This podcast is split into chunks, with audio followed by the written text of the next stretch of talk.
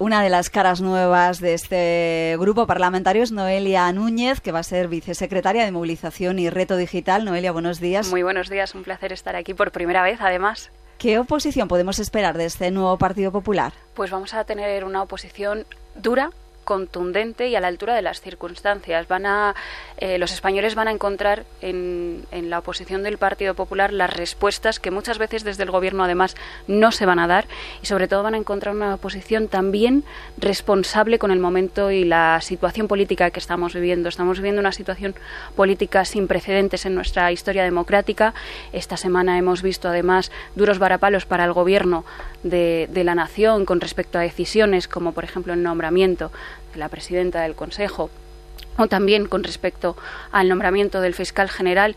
Y hemos visto además un gobierno que parece que no va a querer someterse al imperio de la ley, a la prevalencia del Estado de Derecho y creo que nuestra oposición se va a centrar precisamente en defender a las instituciones de nuestro país, en defender que todos los poderes del Estado están sometidos al imperio de la ley, a la prevalencia del Estado de Derecho y vamos a tener también una oposición empeñada en defender nuestra Carta Magna, que además eh, en esta semana también estamos de, de aniversario de su, de, bueno, pues de su entrada en vigor y, y van a encontrar una oposición amparada siempre en los valores constitucionales. ¿No era suficientemente dura la oposición que estaba haciendo el grupo parlamentario con Cuca Gamarra de portavoz? Bueno, creo que estamos en un periodo de renovación. El presidente Alberto Núñez Feijó al principio de esta, de esta legislatura, es verdad que no hemos comenzado como tal a andar porque, por ejemplo, no hemos tenido sesiones de control al gobierno ni hemos iniciado nuestra actividad propiamente legislativa, que es la actividad que le corresponde al Congreso de los Diputados. Él ya dijo al inicio de esta legislatura que iba a esperar a que se conformara ese gobierno para acometer una serie de cambios que yo creo que son necesarios en tanto en cuanto empezamos un nuevo periodo y con un nuevo gobierno. Es verdad que ahora, por ejemplo, no tenemos a, a, a Unidas Podemos como tal dentro del gobierno eh, de la nación, pero sí están sus ideas representadas con los ministros de Sumar. Eh, necesitamos además una oposición en ese sentido, pues como he dicho antes, que sea dura y contundente y que esté a la altura de las circunstancias, porque hay millones de españoles que nos están esperando. Por eso se ha recuperado a, a, a diputados, a voces como la de eh, Cayetana Álvarez de Toledo o Rafael Hernando? Bueno, yo creo que el presidente ha hecho un gran trabajo a la hora de conformar el equipo, eh, aunando juventud eh, y, y, bueno pues permítame que me, me, meta en esa cuota ¿no? de, de juventud eh, pero también experiencia que creo que es importante y también eh, bueno pues distintas sensibilidades que puede haber dentro del Partido Popular, dentro del grupo parlamentario y que yo creo que marcan además pues el camino que vamos a tener, e insisto, como, como oposición. Eh, a mí me parece acertado y, un ejemplo de liderazgo por parte de, Alberto Núñez Feijó y sobre todo de, determinación a la hora de decir que nadie nos va a marcar el camino a la hora de hacer oposición si el gobierno espera que Alberto Núñez Feijó, que el Partido Popular eh, responda al beneplácito del gobierno o que el gobierno determine qué tipo de oposición debemos hacer, se equivoca totalmente. ¿Por qué no aplaudieron el, el miércoles el discurso de la presidenta? ¿Qué no le gustó a usted? Bueno, yo creo que fue un discurso para nada eh, institucional, que es lo que, lo, que debe, lo que debe ser un discurso de una presidencia del Congreso de los Diputados, que al final no es la presidencia del Partido Socialista, es la presidencia de la institución y es un ejemplo más de cómo el Partido Socialista está intentando, bueno, pues canalizar o ocupar en ese sentido todas las instituciones del Estado.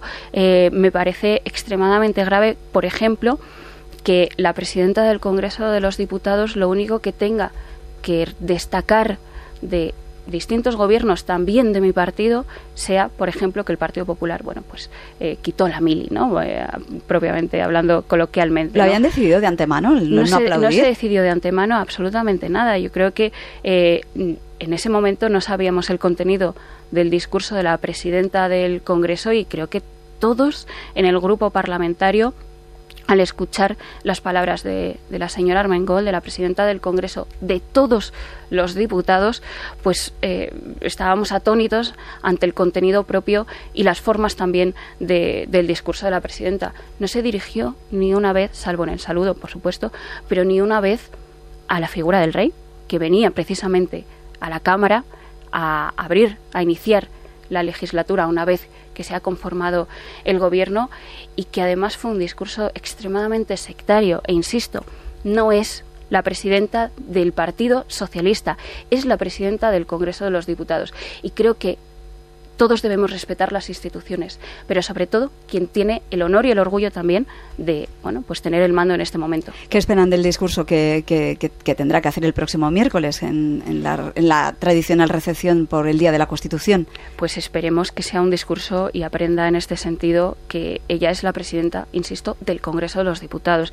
Espero que sea un discurso institucional, un discurso de respeto a la norma suprema, a la Carta Magna de todos los españoles, que ponga en valor el trabajo de todos los españoles que, mm, bueno, pues en el periodo de la transición independientemente de sus ideas, se dieron un abrazo, pudieron avanzar como sociedad y poner en marcha, pues para mí, eh, el, el, mejor legado que vamos a tener en nuestro periodo democrático, que es la Constitución de todos los españoles.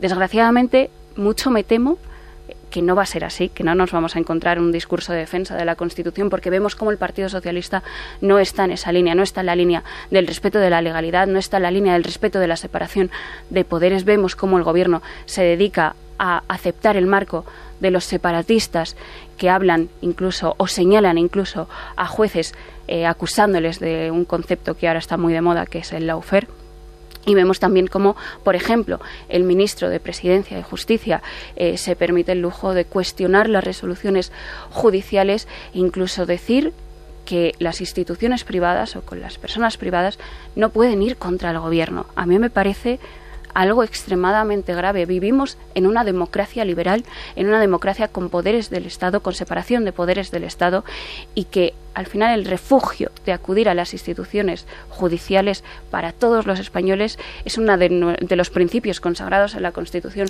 y tener a un gobierno que cuestiona esos principios creo que, nos abre paso a un camino muy peligroso. Le quería preguntar por último por esa reunión que PESO y Junts celebran hoy en Suiza. ¿Qué le preocupa al Partido Popular de ese encuentro? Absolutamente todo. Desde que tenga que haber un mediador eh, para, para, para, bueno, pues parece que hacer latente que hay dos estados en España. No, en España hay un estado que es el Estado español y hay comunidades autónomas. Luego me preocupa enormemente que el gobierno tenga que ir a Suiza a decidir el futuro del propio gobierno de todos los españoles y luego además en la opacidad con la que se está tratando absolutamente todo con respecto a la figura del mediador internacional. Desconocemos quién va a ser el mediador internacional porque ayer conocíamos unas informaciones que ahora el propio Partido Socialista está desmintiendo. Por lo tanto, lo que le pedimos al gobierno es lo primero que no haya esta figura de mediador internacional y que compre el discurso o el marco de los separatistas, que defienda que las decisiones que tienen que ver con la unidad nacional, con España, con la Constitución, se decidan en esta Cámara, en el Congreso de los Diputados, que es la sede de la soberanía nacional, como mucho le gusta decir también al ministro Bolaños, y que, desde luego, que esto se lleve con total transparencia, que no está siendo así. Noelia Núñez, gracias por estar esta mañana en Parlamento y suerte en su nuevo cometido. Muchísimas gracias, un placer.